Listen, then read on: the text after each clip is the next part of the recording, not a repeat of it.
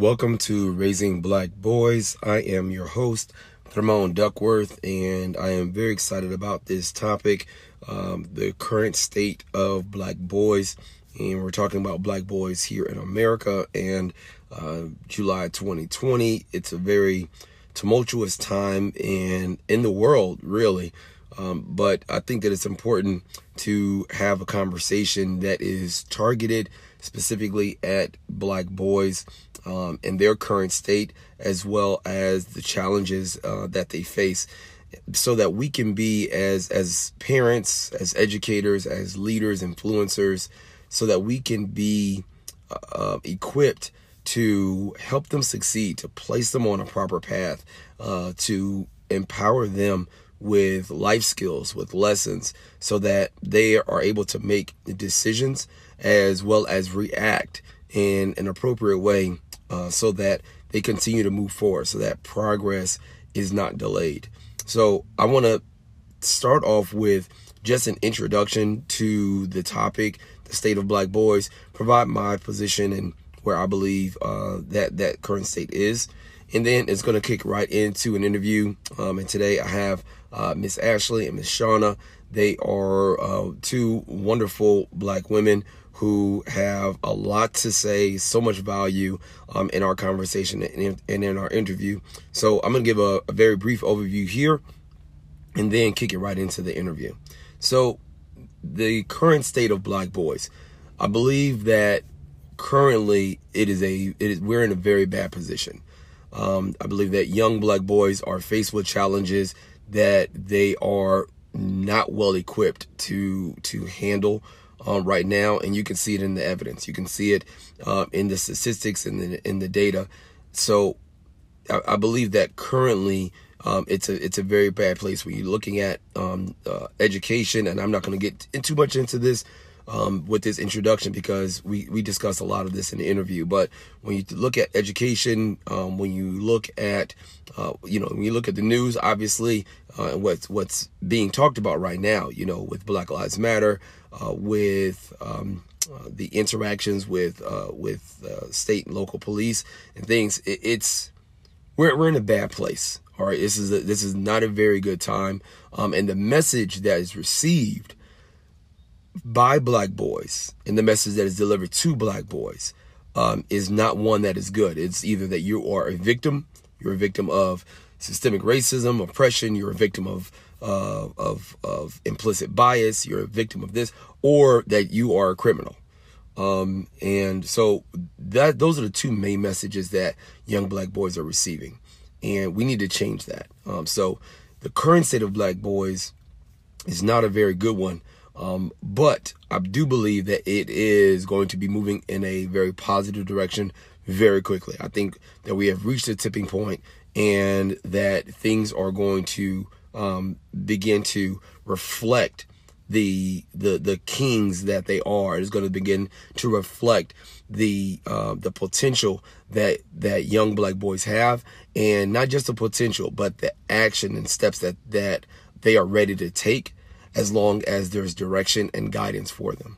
So we're going to talk about that um, in this interview. I'm really excited about it. Thank you for tuning in and looking forward to um, hearing your feedback. Looking forward to having this discussion, creating this community and this roundtable uh, with different perspectives. With that said, the state of black boys, I want to provide a bit of an um, an overview in the beginning and place my positions out there uh, so that way we can discuss them. But without further ado, if I could please pass the microphone to Miss Ashley Ann, allow her to introduce herself and talk about some of the things that she's going to be bringing to the table.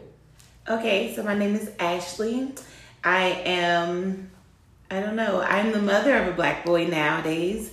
I just had a baby in March. I am originally from Maryland, but I've moved to the Durham Raleigh area uh, for college, and I just never left.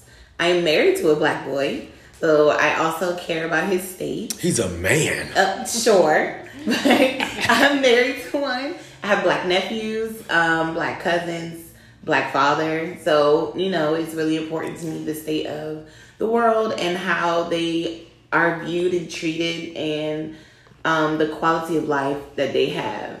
Um, I teach black boys because I'm a teacher, a local teacher for public school system here in the area.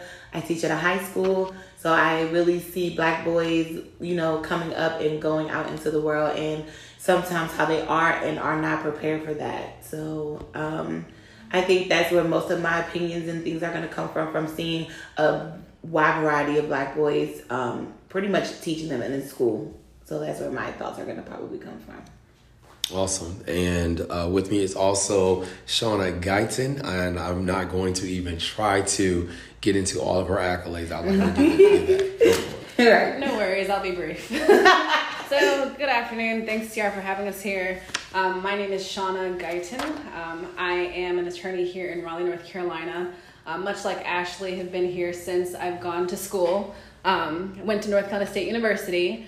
Uh, graduated from North Carolina Central University School of Law and have been a member of the North Carolina, uh, North Carolina State Bar since 2014. Um, I am unmarried, no children, so I guess my perspective is a little bit different. Um, but when Ashley was speaking, I thought, you know, what can I bring to this conversation? Um, I serve black men and black boys. And I think that um, a lot of what I do, so um, primarily criminal defense, immigration, family law, um, I do a lot of de- uh, defense work when it comes to uh, criminal activity. Um, individuals who are trying to fight for their rights, to, um, to have their custodial rights to their kids.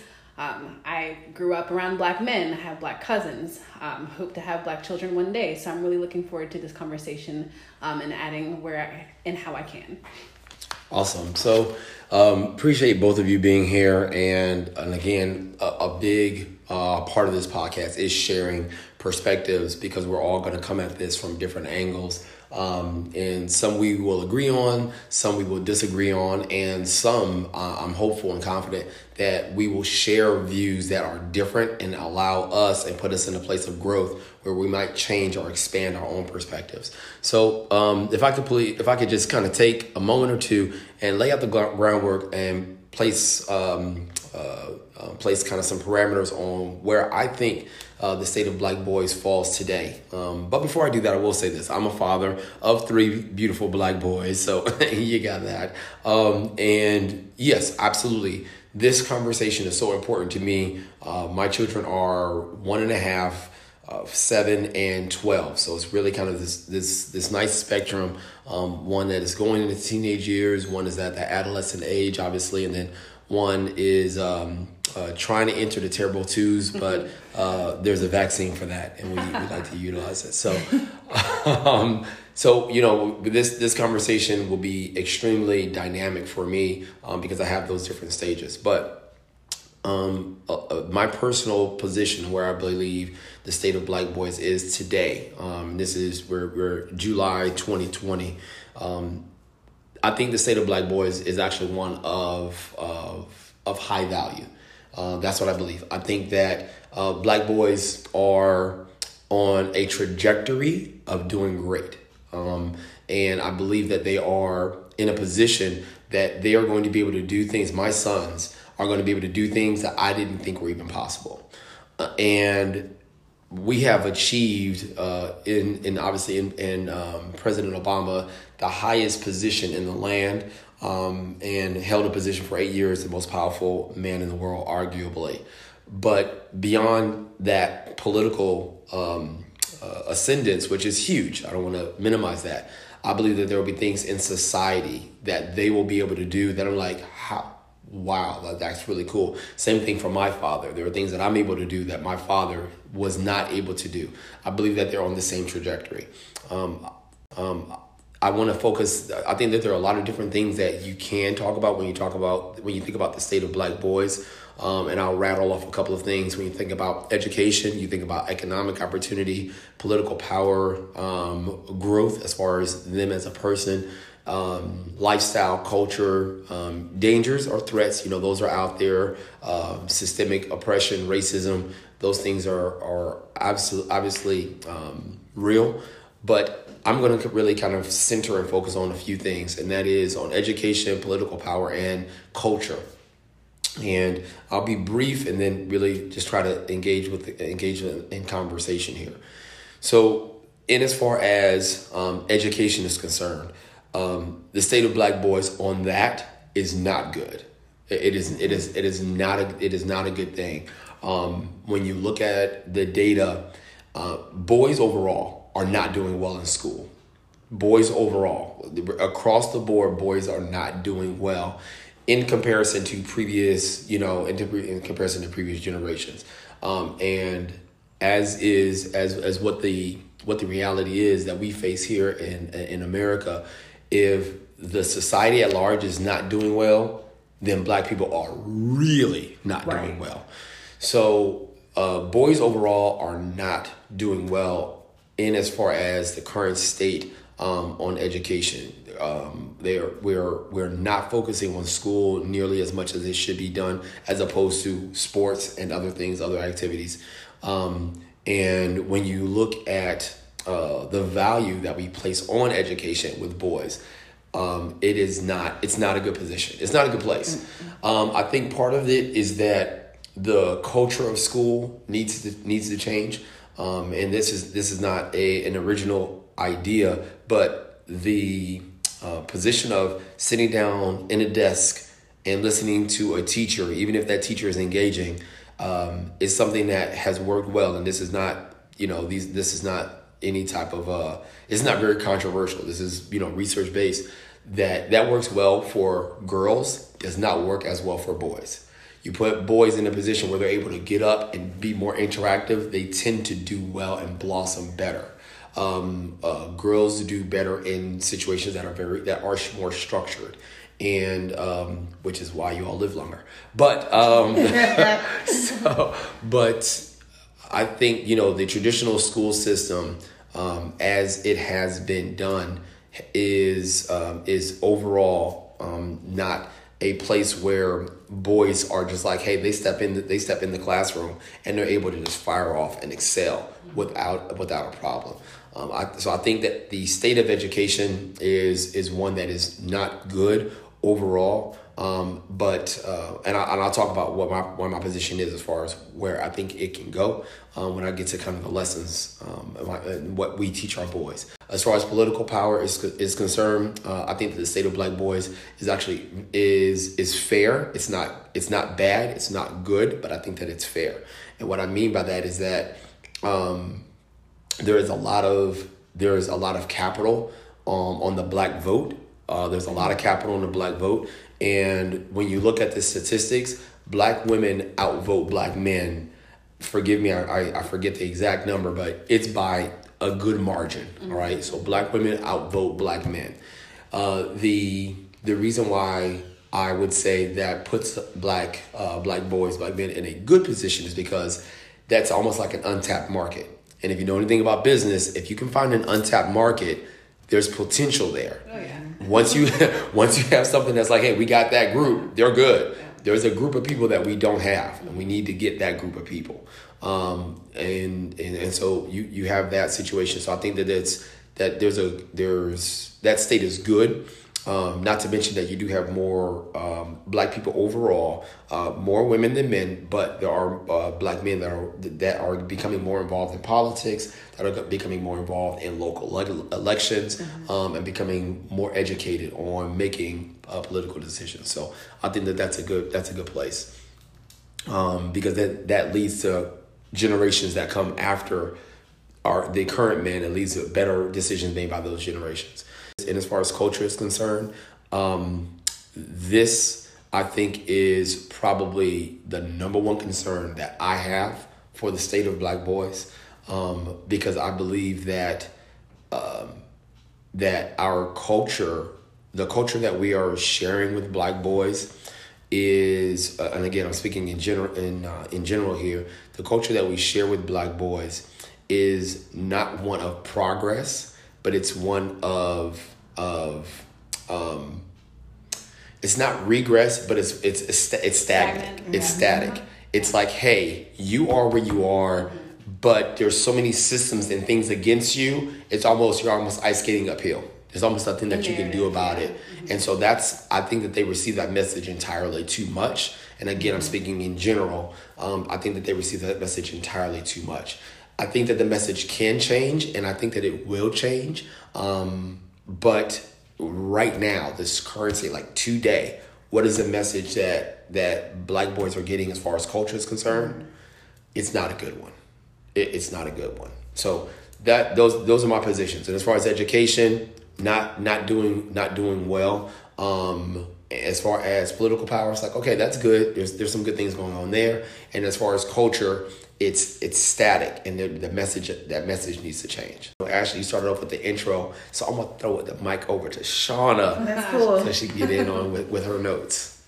Yeah, so um wow, where do you start, right? Um so I'm not too familiar with education. I, I think once Ashley speaks on it a little bit more, I'll have a lot more to contribute. Um, but I definitely want to harp in on the um, the culture, right? So when I think culture, there's so much, so many things that are encompassed when you say culture. You're talking about media, you're talking about music, you're talking about um, even what you eat. You know, Right. everything. It's all encompassing, right? Um, and I I can agree with that narrative, and by saying that, you know, what do you see on TV? What are you hearing all the time? And it's it's a negative portrayal of black men. Um, I was telling Ashley earlier today. I was in court. Um, and all you saw on this big screen for first appearances were the, these young black individuals, um, brown and black individuals. Um, and I don't know where it comes from or what, what that mindset is, but it has to be being taught or learned or um, even, I guess, what you, what would you say if you're putting something on a, a group of people, Yeah. um, ascribed You're to these groups you're of putting a cloak on them. Right, right, right. an Yeah, assumption. Yeah, And um, it's the question is. I guess I, I wish you'd throw me the mic and ask me a question. I think you know the question is what what do you do about it? Where where does it come from? How do you change that narrative? You know. I think it does come from familial. Like I'm very big on like family pathology, and I really think family pathology plays a lot into it. Um, I think so because like it's just generational things that maybe no one has ever taught them hmm. or didn't learn or like say like the state of America right now and like learning how to deal with police officers and things like that. Like no one probably ever taught them the proper way to just do things. And I think when you learn from TV, you learn from media, you learn from what you see on Instagram, it's so easy to end up doing something so very wrong. Mm-hmm. And I think it's just a habitual cycle that you end up in. So is that the base? I guess family. I think that's, I mean, to me, that's the first place where you're supposed to learn everything. Mm-hmm. But you probably, if you don't learn anything there, right, mm-hmm. then you go seeking it from your friends or from people who also don't know what they're talking about. Um, and then I think if we, I think family is a part of the culture, mm-hmm. obviously.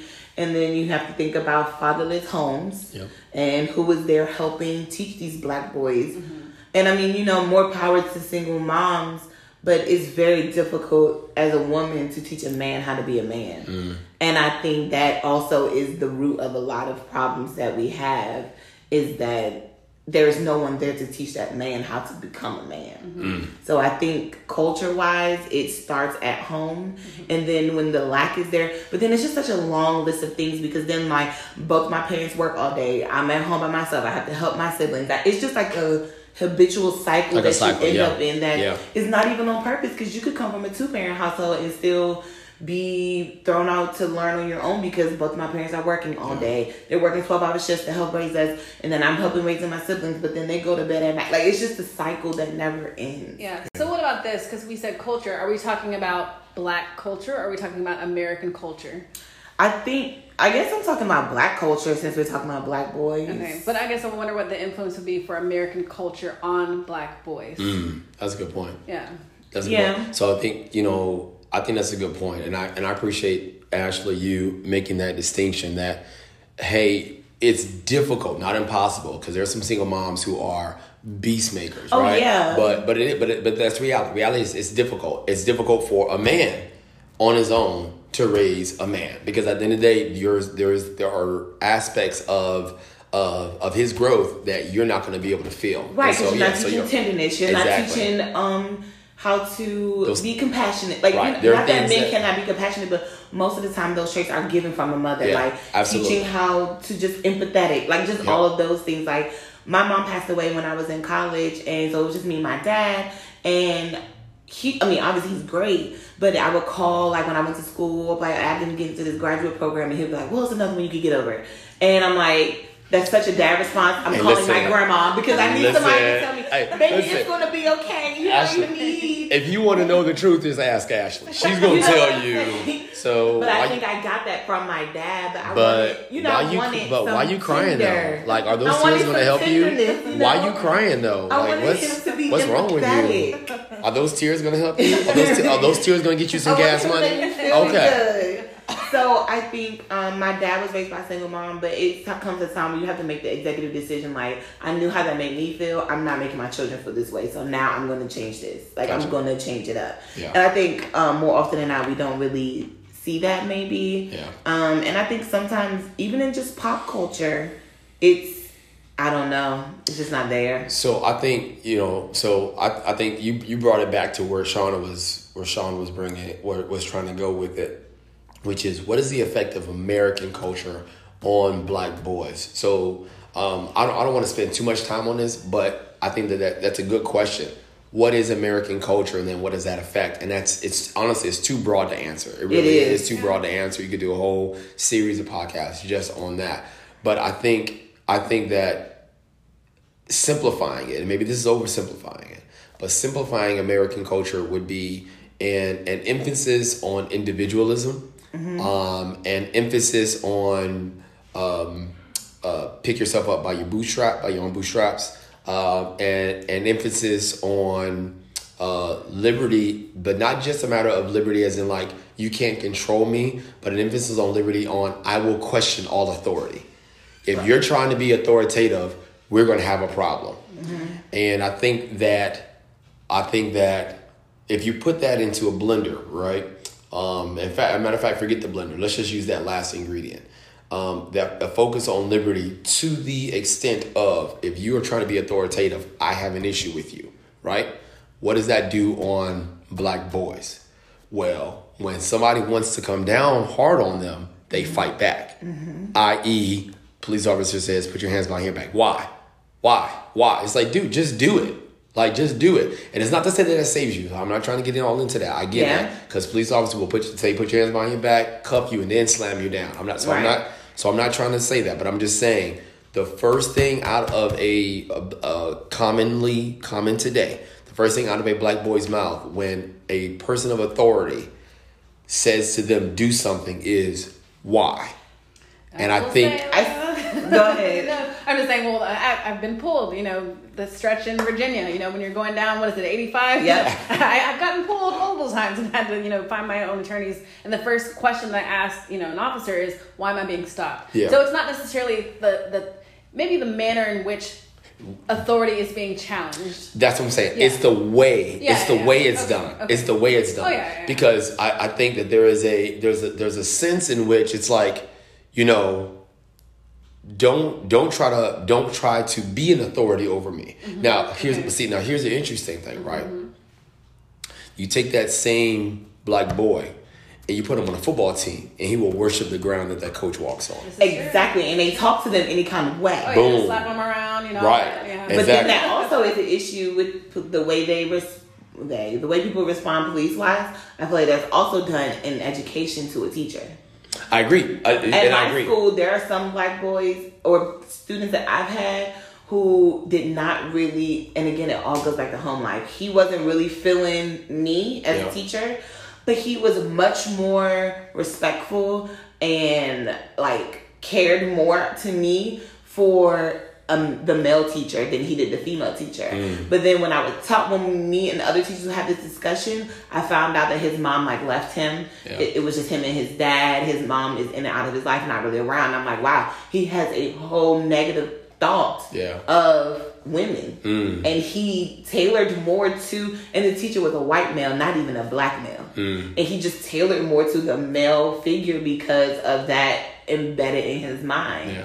So, and then sometimes, a lot of time, coaches are like father figures They're to a father lot of figures, these yeah. boys. Yeah. It's their first and own, not first, but like somebody who genuinely cares about Bring them. structure. Take them home, bring some type of structure into their life. Yep. Like or that could be the only place where their dad seems to want to be involved. Yep, that's true Yeah. too. Because you can't be married in a two parent household and still be like a single mom, low key. Because a dad is not the only time the dad is interested is when the kid is playing sports. Yep. So it's like literally to me, everything always goes back to at home. Like, how was this person raised and structured? Like, how did that happen? Yeah. Because yeah, I mean, my husband told me that his dad told him whenever he got pulled over by the police, do whatever you need to do just so you could come home. We'll deal with the rest later. Exactly. That's, Like, my dad, that's what my dad taught me. Just my come dad, That's what my dad taught me and my And this was obviously before this. I mean, of course, Before, this type yeah. of stuff has been going on forever. Yeah. But this was before the heightened state of Yeah. Mm-hmm. America today. But he was just like, just come home. Yep. You got anything else to say? We'll deal with We it can when question you it get later. here. Exactly. Just get Yep. home. Yep. And I feel like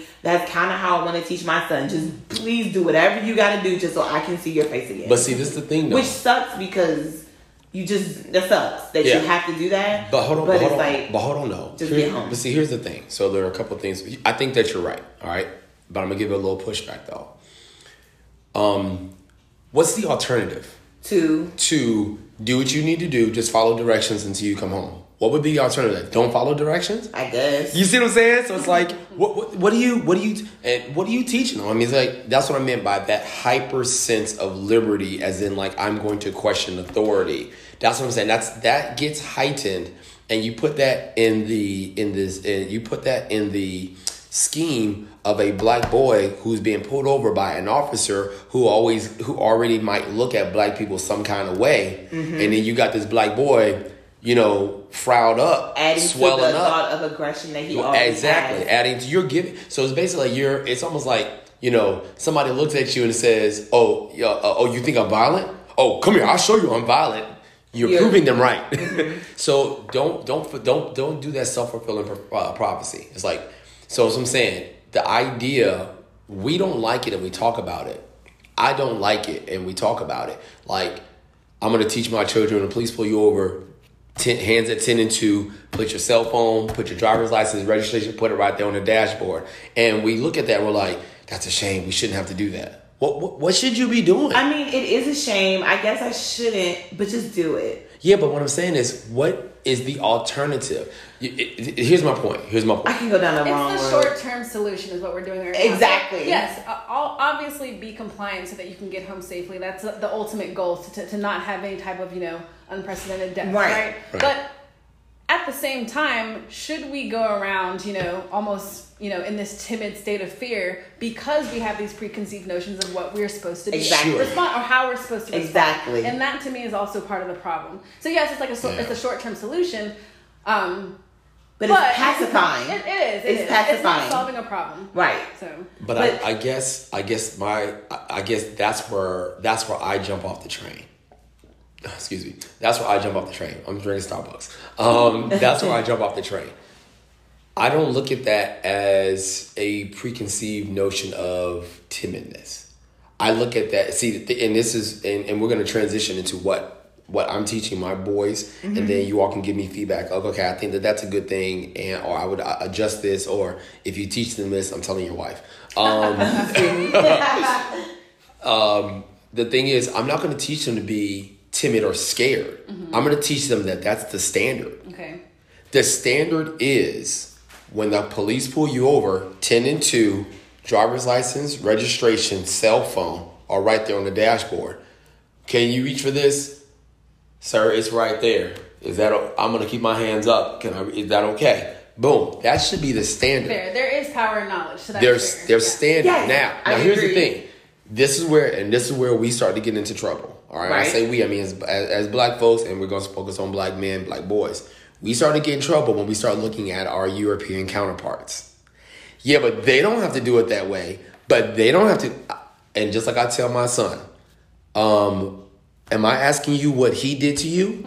No. Right. I used to get in You're trouble for doing stuff like that when I was a child. Boom. Oh, yeah. I would. You are responsible for you. I'm not worried about what your friend does. I'm not worried about what your brother did to you. Did you did you cock back and sock him in the face? Yeah, but he irritated me. Okay, so you lost control of your body. Is that what you're saying? You you you became robotic. No, you still have control. You still have agency. You still have personal responsibility. So my thing is, I'm going to teach them. This is the standard. The standard when dealing with this situation is X. So can I push back a little bit because I know we're talking about black boys, black culture. So let's just take it out of the concept of you know police brutality. I mean Okay. that's a sensitive topic, right? Especially Right. now. True, true. Let's look at the standard. Let's say in a professional era or in Okay. a p- professional forum. So let's say the standard is not dreadlocks, you know, neatly put pulled back Sure, and out of the face sure. in a in a professional environment.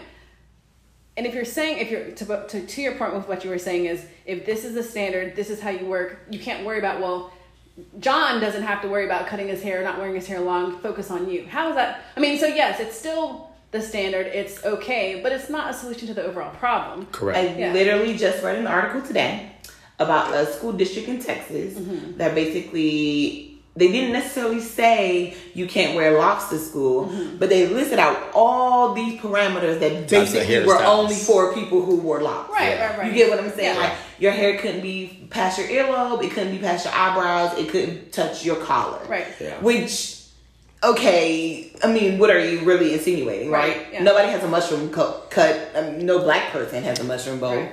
At least that I don't know. That we of. know of. You know, right? Nobody does. Why you judging my bowl cut? Why you judging You know my bowl saying? cut? So it's like I literally just was talking about that, and to me, that is just not right. I mean, and then like you said, it's a short term solution just to be like, well, just cut your hair or just pin your hair up. But is that really addressing what the true problem here is? Right. So I, I 110% agree with what you were saying with the, the 10 and the 2 and, you know. Yeah, Um, same. Probable cause, like, know your rights. Like, literally know your rights. Yeah. Like, study the law. Not, okay, don't become a scholar, but, you know, know what's acceptable at the, Yeah. at the proper time. Yeah. But should we all have to walk around with our heads down and not give any pushback for fear of retaliation Right. on either, from Right. either direction, either side?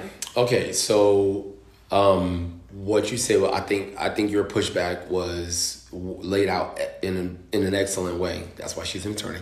All right, so uh, don't don't be check don't be checkmate. Okay, I'm in I'm in check, but I still got some room. Okay, I can still move my. Like I can move my my. show. It's his Listen, show. I can move my king. I can move my king. I got a bishop out there. All right, so um, I think that context matters. all right. yeah. So when we're talking about a, a remember we're we're, we're talking about a position where uh, or a situation rather where you have forget the life or death, which is obvious, but let's let's just put that to the side. We're talking about a situation where an authority figure is saying, "This is what I want you to do," and you have to follow orders Right. you're you're shifting it to what about would you apply that is, is I think it would is your question. Would you apply that in a professional environment where you say the standard is this European look? Just follow the standard. And I would say no. Um, I would say no, that's not the standard. I would say that that is a place where you can break the standard. But the thing about it is, think of the attitude that it takes to break the standard. I can go into I can go into a corporate office with my locks out and going in all different kinds of directions, right? And um, not looking very cared for. Or I can go into this corporate office with my locks cleaned, with my, I say cleaned, my hair clean, Yeah, uh, locks shining. Yeah, green. like, yeah. My locks, my locks. You don't have to have free form. My, exactly. My Yeah. locks, my locks are beaming. I look, I look like, I look like a model on Essence magazine. You see what I'm saying? Right. So you can break the mold and you can challenge the standard in different ways. And what I'm saying is, you can do that same thing. Um, that that's how I would apply that in that context. I think that I'm not saying that in all walks of life you simply go with the standard.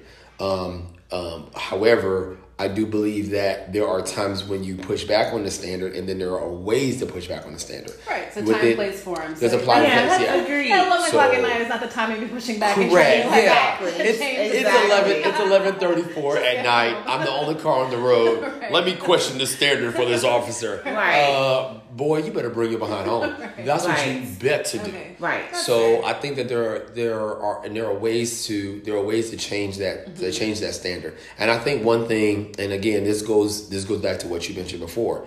What is the um, what is what has been the effect of the American culture on black boys? I think one of our problems, and this is, and I want to transition into the lessons um, for for my boys, and this is the, this will be the segue if y'all don't mind. Is we want ours right now. I want mine right now. Mm-hmm. That's not how this works. You might get into that corporate office and you had to cut your locks, but You were there, you worked your way up on the ladder, and by the time you were an executive, you you had a little bit of a you had a little bit of a baby fro.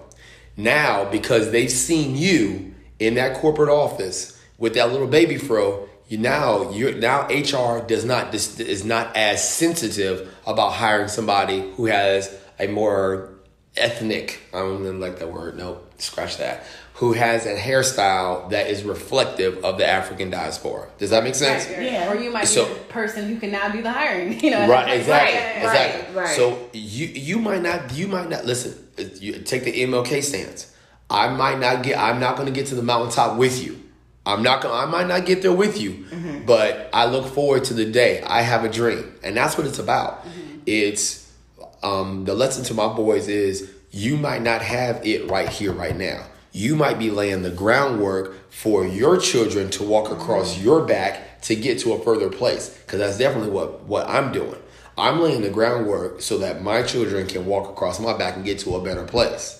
All right. And then they're going to do the same. And we continue to, that's, that's what progress is. Progress is not, I, I don't think that progress is defined as I made it to the top. And that's where that that American individualism comes into play I think heavy. that's also the difference between African American culture and our European counterparts at times. I feel like uh, sometimes black people, it's like, oh, I had to struggle, so you need to struggle, so you know what to get.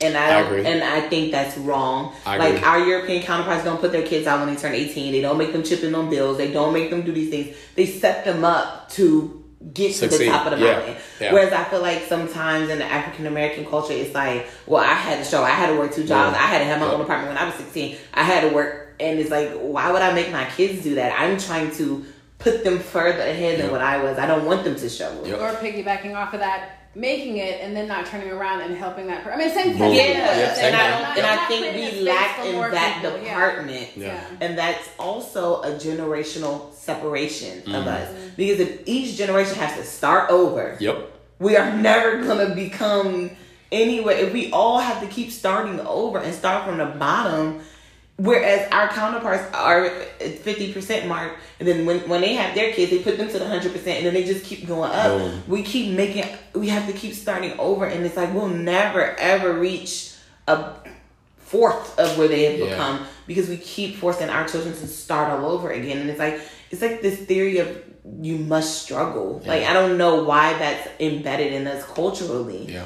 like you must struggle. Yep. and i don't know why Yeah, no, I, I absolutely agree. I think I think that's an abs- that's that is a fact. I mean, you know, that's not even like, oh, well, it's my it's my honest opinion. No, Yeah. no, no, no. You speaking facts. Um, so I would agree with that, and that's why you know, again, just kind of transitioning to to the lessons portion of it is like, I think that we need to teach. I'm, what I'm teaching my boys, and what I think is a good, uh, what are good lessons to teach uh, young boys today is, um, are that a you can push back against the standard, but there are ways to push back against that standard. Mm-hmm. Okay, mm-hmm. and um, pushing back against that standard does not mean you are going to be at the top. Mm-hmm. It might mean that you got over the over the moat. Okay, it's a moat, right, around the castle. Moat? Yeah, yeah, you're right, You yeah. got over the moat. All right, but i don't know you got over the moat, Yeah. but your your sons behind you, they're now storming the gate. right And their sons behind them have made it into the courtyard. Mm-hmm. And their sons behind them are now going up to the top of the castle. Mm-hmm. So it's like, you know, but we got, as you said, we have to set our children or those that come behind us, we got to set them up for success. Mm-hmm. And don't be afraid to reach out, as you were saying, Sean. Don't be afraid to reach out to the person that is behind you. Like, hey, I, I made it here. Let me help pull you up as well. And so we, we that's, that's a culture issue. Yeah. Um, so I think that you know, again, going back to lessons, things that that young black boys need to be taught is that it's okay to push back against standards, but there's a way in which you want to do that. Um, we need to make sure that we are uh, recognizing that I may not make it there, but I'm gonna I'm gonna work hard and put my put myself and those behind me in a better position so that they don't have to struggle the way that I struggle. Right. Right. Um, and then and that speaks to culture that speaks to that speaks to politics as well i believe um, and i want to close on on the education aspect of things um, we homeschool our boys and I Have absolutely y'all always a hundred percent homeschool? no. So Okay. that's a whole nother podcast. Right. But um, no, we we we decided to we were put in a position where homeschooling was best for us because our son has sickle sickle cell disease. Mm-hmm. Right. So him being in a public school, being in, a, in an environment where kid, you know, germs, Germs. everything, My goodness. all of the so stuff, dirty. all of the things. So it was more conducive for us as far as his health to be home. All right. So did your oldest son go to school traditionally? He went to school. He went to school for his first for kindergarten. Um, we were at a private school in Maryland. Shout out to Montrose uh, Christian School. We were uh, we were there, part of Montrose Baptist Church, and he, uh, you know, so private Christian school. Loved the school, did well there, and then we moved down here to North Carolina, and we were like, look. Titus has sickle cell disease. Putting him in childcare is not a, is not a situation Right. we can do. So and then sending his older brother out to school to bring the germs home. Right? So Exactly. same thing. Exactly. Right. And and then the other thing about that is the other thing about that is this. Um uh the, you know, you'll go to the Instagram page and the Facebook page and the YouTube channel. Shameless plug. Shameless. um, Ty, uh, Tyann is wicked smart, academic, um, wicked smart. Um, not so much in other areas, wicked smart in the books. Um, and it was like he needs to be homeschooled. He needs to be homeschooled um, because it, with homeschooling we're allowed to go at a pace that's good for him. Right. Um, he's he has uh, uh, we get him tested every year. You know, you're supposed to, but we we actually do it. Uh, get him tested every year. I think he has tested at least three grades ahead Wow. Mm-hmm. every year. I think his last test he was four grades ahead. Wow. Mm-hmm. So, um, and so it was better just because of like, hey, he can actually, you know, he actually would be slowed down mm-hmm. if he were in A even traditional even in a traditional setting, even in a private school. You know, you could it could be difficult unless you roll in with Monets, all right, and you go to the principal like. Here's a donation. Put my child where he needs to be. Right. Unless you're in that situation, they might even give you some pushback. Of like, Mm-hmm. look, I know your child is smart, but we can't. We don't have the resources to push him two grades Right. ahead Right. um, you know, and whatnot. So uh, it was better for him as far as an environment, but Health-wise health wise, like, it just one. we were put in that situation. Right. So, uh, so we homeschool. But even if you're not homeschooling, at the end of the day, it was just as you said, Ashley. It starts at home. You can get flashcards. You can get flashcards from the dollar store. Okay, you can get crafts and things from online. So passionate So about easy. education. I was You can if you are waiting. Listen, if you are waiting for school to begin nourishing your child, you are not setting them up for, for I success. did- before I went to the school. Same. I get so angry over this. Obviously, because I'm an educator, it really makes me so angry when I see Facebook posts about like, oh, school needs to teach financial literacy, it needs to teach how to balance checkbooks, how to do all these things, and I'm like, so should your parents like not teach How you about you? anything? Right. How about you do that? Like my daddy taught me how to balance a checkbook. He taught me about credit cards. He taught me about credit. Like, what exactly should your mama do? Anything? My God, like Yeah, this see is that? the only yes. place You see the viral video about the, with the black dude and his daughter, and he's Yes. like, "What's what's a financial asset? Oh, yeah, Right. What's investment? So Come on, like, is like school the boom. only place where your kid can learn? Because let me say something. When I used to come home from school, I felt like I was back in school again. The way I was at the dinner table crying over apples and oranges, I counting. did book reports over the summer. Like we had to. Uh, Okay, I had to learn how to write in cursive. All right, so I need. All right, so I'm gonna edit that part out because Shauna talked about some book reports. So, uh, so Florence Tayo just did a writing clinic with the boys. I'm like, That's writing clinic? saying. It's summer. if you don't sit down somewhere, right, it's supposed to be But cool hey, but listen, you know what? It kept the house quiet, so I was like, you know what, baby, you go ahead and you do that. But that's what I'm saying. I just feel like school should not be the end all be all. Oh, unless- it should not be. Unless you believe in that meme that when a little something like it's summer is almost over, these teachers need to get their kids. Boom. And I think that is a big reason why everybody's so pressed about the kids going back to school because it's like they need to take these kids. They're like, oh girl, what? These ain't my kids no more. Can you come get your own kids? Like, can you come get them, please? Because what's going on? And it's just so frustrating because it's like education cannot stop at the end of my classroom door. Mm. Because if it does, I, I can't do but so much. Right. And granted, yeah, your teacher, teachers spend more time with the kids alone. It's kind of like potty training. Like, if they're learning how to potty train during the week, but you quit on the weekend, they're never going to pick up the habit. Yeah. Yep. And it's like, I can do what I can do up until 2 p.m. Your kid only spends 60 to 75 minutes with me anyway throughout the day. I cannot teach them how to read in 75 minutes, five days a week. If they're not reading on the weekends, there's nothing I can do about it. If they're not going over ABCs at home, I cannot do it all by myself. Yeah. So- and I just hate that. So- it just so- doesn't continue. So on that note, I'll gi- I'll I'm gonna, I'm gonna give some pushback and then I'm gonna respond to it. All right? So Mm-hmm. it's yeah, but what about the two parent household? But both parents are working so hard. Agreed. What about the single parent household where it's like I don't have I don't have that time. Fair. But again, that's that's the push. That's the pushback. But But you cannot afford a tutor. yeah, yeah, you can't afford So I have too. You can't afford answers to too. all of those though. So, but here's the thing, though. I think that's why you set the standard Mm-hmm. early. bingo. Boom. That's what you do. So hey, um, your child is two. What does he do for fun? He reads. he watches ABC Mouse. So He's on ABCmouse.com. That's what he Literally, does. the other day, the school district that I work for, they put up a post about how school's going to be 100% virtual.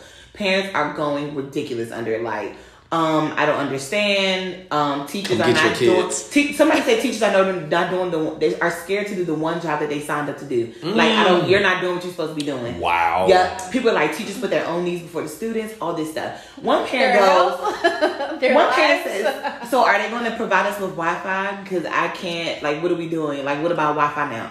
In my mind, I'm like, "You have time to be on Facebook, but you worry about Wi-Fi for your kids to be online?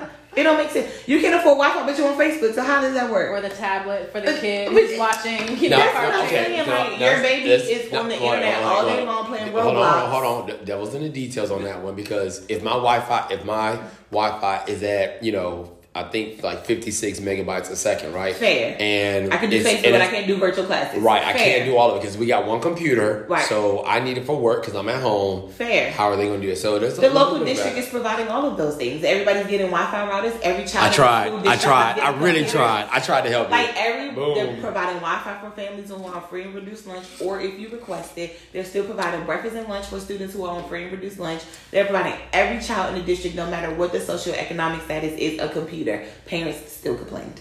I mean, so again, back to what we started with at the very beginning, the issue still kind of boils down to family. So if you have all of these It all comes back to resources and you have the And you tablet, still you have the. Wi-Fi, but Yes. you don't have time or you don't care to reiterate what your ABCs are, then how are we setting up these kids How- to succeed? and that's my thing. You drop your kid off at our door for school. They know all the song lyrics to Cardi B's most latest album. And they know how to name name And and the they, TikToks. Right. They can do the TikTok, Oh, TikTok. dances and all of that. But you kids with your ticker and talker. right, but you are struggling to help them write their name in cursive. Like it's just things like. Okay, come on now. At what point? Because it's not fair. Again, our European counterparts, they're putting their kids in um, ABC one two three. They doing Yeah. teaching Spanish at two. They are learning French. They are, you know, they're doing all these things. Like, have you took the time to look into?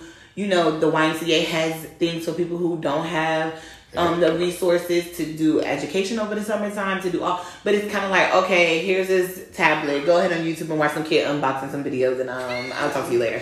Like, it, it's I literally, you yeah. you have to put forth the effort at home first, Mm-hmm. and it starts so early Yep. that will develop your child into the adult that they need to be. Yeah. It It's just takes too. a little bit extra effort, just a little bit. Everything you're saying too, we're connecting the dots because we talked about you know family life and like Mm-hmm. what, uh, I guess what do you call it? Things that you believe, uh, your morals and things Va- that you know, yeah. values that you place on children, culture. and then going Yeah. back to you know focusing on the future of this child and- and instead of like the today or the, the Yep. Yes. instant gratification of Yes. today, like making sure that you're reaching back and creating a space for them to succeed. Because some things have generational genuinely things like are that. free. So, I can write my ABCs out on a piece of paper. That is free. I don't need anybody to do that. Yeah. It takes minimum effort and minimum time. The amount of time that it takes a parent to scroll Instagram, Facebook, Twitter, they could have done something in towards the advancement of their child. Like And- you just have and the thing, to. and the thing about it is, it's just like what Shauna was saying. You're right, and it's just like what Shauna was saying. That parent is thinking, yeah, but I need me time. I need Fair. my time. But I feel like as a parent, you kinda no, no. give that up. What I'm saying, no, no, I'm agreeing with you. That's what I'm saying. What I'm saying is that is a That's a common mentality, and it's wrong. You are you are so being that is detrimental to your child because at the end of the day, it's not about you. Have, here, look, I'll put it to you like this. You have to I- give it up. Look, that's you gotta what it give it up, or Look. you get your me time at three a.m. when they sleep. It sucks. Boom. So no, It honestly, this is this. So this is my thing. All right, this is my thing, and this is what I I've, I have told Flor Sayel. We are investing in these boys, Yeah. right? For I'm I'm I'm I'm giving them a guarantee. This is a guarantee IRA, all right, Mm-hmm. for 22 years, all right. Um, because I've t- uh, I told I, what I said was this um, up to college, up to college, I got you.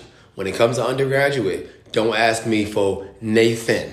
Okay, Nathan, N A thin. Don't ask me for Nathan. Uh, between being a minority, between being a a, a second generation minority, right? Um, I'm sorry, second generation immigrant from a, from a, a mother who's an imm- first generation immigrant. You smart. Um, there are too many scholarships, too many things out there. I should not pay for anything in undergraduate. Now, when it comes to graduate, I got you. So my thing is this: you get 18 for the next four years. You should have scholarships that take. I'll give you gas money. I might, I might even help you buy. make sure you a- won't starve. I will You make sure you won't starve. starve. But when it comes to those books costing two hundred dollars a pop, Listen. brother. Yeah. Yeah. Um, I mean, so I'm saying just goes- what I'm what I'm saying is I'm sorry I'm, I'm going all along, but here here's the thing. Here's the bottom line is this. It's like look, I'm where we you invest in your children, right? And then when I get that get to that age, or whether if they get there before I get to that age where they making monets, guess where I'm living. at their house. And they house. guess where I'm living. I'm gonna need I'm gonna need that half of the house. son. Literally, I'm Boom. looking. We're looking to buying a new house, and my dad is like, "So, um, is there an in-law suite for me?" And I'm like, "Sir, yes, no. yes. go I mean, away." but honestly, that's what it is. Yeah. It's like you need to have a mentality as a parent. It's like, look, I'm investing in you. I'm about to sacrifice for the next 20, 22, 23 years. Yeah. But it's almost like a second retirement plan. I'm gonna retire from my job, And and, I'm gonna, and, I'm, and I'm gonna come live at your house, and I'm retiring from life. think Give me some parents- grandkids and leave me alone. But parents in turn do invest in their children. They invest and put a ball in their hand. Yeah. They invest thinking, I'd rather you spend time doing this Yeah. than reading. Yep. And with the hopes that you go to school for free because With you know how to play a ball. Back to Yeah. that culture that we talked about before. big The Yeah, It all all comes right. back. It all comes back to culture. Because that's like, oh, I'm gonna put that in you. I'll let you go play football for ten hours a week or twelve hours a week or more time than you spend reading and doing anything else. Mm-hmm. I had a kid last year, last semester, Shout out to AAU. and he actually played for the public school system. Boom. And he would leave my fourth period biology class early about 45 minutes every day in an mm. 85 minute class period. No, 75 minute class period. He would leave my class early every day during this particular season. And it was like okay with everybody mm. because he was going to travel and play basketball because he was the star of their team. Mm. And I'm like, but he's leaving my class every day, and you want me to give him the proper accommodations, like give him the work that he's going to miss, Yeah. let him take his test later, That's let him. That's unfair That's- to me. Yeah. And it's I shouldn't have to go back and read, But grade, see, and do all these You're things. right, but you know what? Uh, Forgive me. I'm just gonna be a little crude here. Um, It's okay. forget you. How is that fair to that boy? It's all not. It, all it takes is one hit, it's not. and then That's that, fo- that football is done. it's irrelevant. That football is done, and you're not used to staying in class. You're not. You don't. You don't. You're Once not. you Right, so when right. then you get a letter or you get like notification, hey, this kid is below such and such grade. What are y'all doing to help him? And I'm like, this is the same kid I've been emailing y'all about saying that he leaves school early every week. Hello. Yeah. So it's like there, it's that is also embedded in them. Like as long as I'm doing well in athletically, Yeah. I don't need to be doing well academically, mm. or that focus is strictly on that. I have a friend whose kid plays a sport and all summer long has done nothing towards the advancement. Even once school shut down, everything, nothing towards the advancement. But he's been in this said sport camp like every week. Hmm. I mean, out of state and everything Wow. Wow. and he's like in middle school, and it's embedded. In Can't him. read, but he's, he's But he's on travel. and I'm like, how is that? Shout out to Miami. But you get what I'm saying? It's like we're just embedding the wrong things in our children so early that it's like it literally is a generational. I don't even want to call it a curse, but it's just a habitual cycle. So that we're embedding our children just wrong so early. And to me, it doesn't really happen to black girls. We expect No, them to be doesn't. smart. We want them to go to school. They read. They write in cursive. Well, they do all these things. Not even expecting to be smart, but so um, what I do hear from my my colleagues, my friends who are still single, you know, Mm-hmm. in their 30s, whatever, you know, whatever, Yep. whatever age, we were taught, you know, never have to rely on any man for anything. So it's kind of like we don't want you to have to depend on anyone. So we have these, you know, aggressive, assertive, whatever you want to call us, or Right. whatever you want to, however you want to box us in. Um, but that was the mindset. Like Yeah. you want to be able to take care of what you have to do and Mm-hmm. like figure out how to do it without having to rely on I'm a single lady. So- I'm a single Hey, lady. But that's what I'm Culture. saying. It's just Culture. like it, again, it's It's gotta be embedded in you early on in life, or Yeah. even like how you were saying about authority, like your kids Yeah. and like pushing back. It's like when you're a child, your mom says, "Do what I say," and you can't ask why. Like Right. you're not even allowed to ask, "Well, why are we doing this?" Yeah. Because that's seen as disrespectful, Right. Or Yeah. just do what I say because I said it. Exactly. It has no explanation. And I agree. Some things you don't really need to explain as a parent, but my dad took the time to explain a lot of things to me, like, "Hey, I'm telling you not to do this because I've set you up to do this instead." But like, see that- but see, you know what I'm goes- My parents saying? But see- after I did what they told me to do. I mean, fair, But see- fair. no, no, but see, no, you're right. But I have to respect my father to do it off the Hold on, jump hold on, hold on, hold on. But here's the thing, though. Here's the thing, though. It goes that goes back to what you said um, uh, a minute ago, in as far as we as a people, generally speaking, have this idea that you need to struggle the way I struggle. Yes. So instead of me explaining to you, don't do this mm-hmm. because it can cause this, it's like don't do it. And then when you do it, see, I told you that was going to happen. It's Right. like why? No, no, no, no, no, no. Why don't you just stop them so that they don't put their hand inside of that jar and get it stuck? Now, How- granted, the first time I'll tell you don't do it. Let me tell you why. After the second or third time, then that's when we can do some Well, that's what- positive reinforcement. That's where that's But- where vaccines vaccines come into place at that point. you know? Right. Go, go in my drawer, get the vaccine. Yeah, You know. the positive reinforcement at that point. But off the break, I do feel like there's a lesson in everything that we teach our children, and Yeah. I don't think oftentimes in our community we take the time to teach our children those lessons. It's Mm-hmm. kind of like just do it because I said so. Yeah. Yeah. Yeah.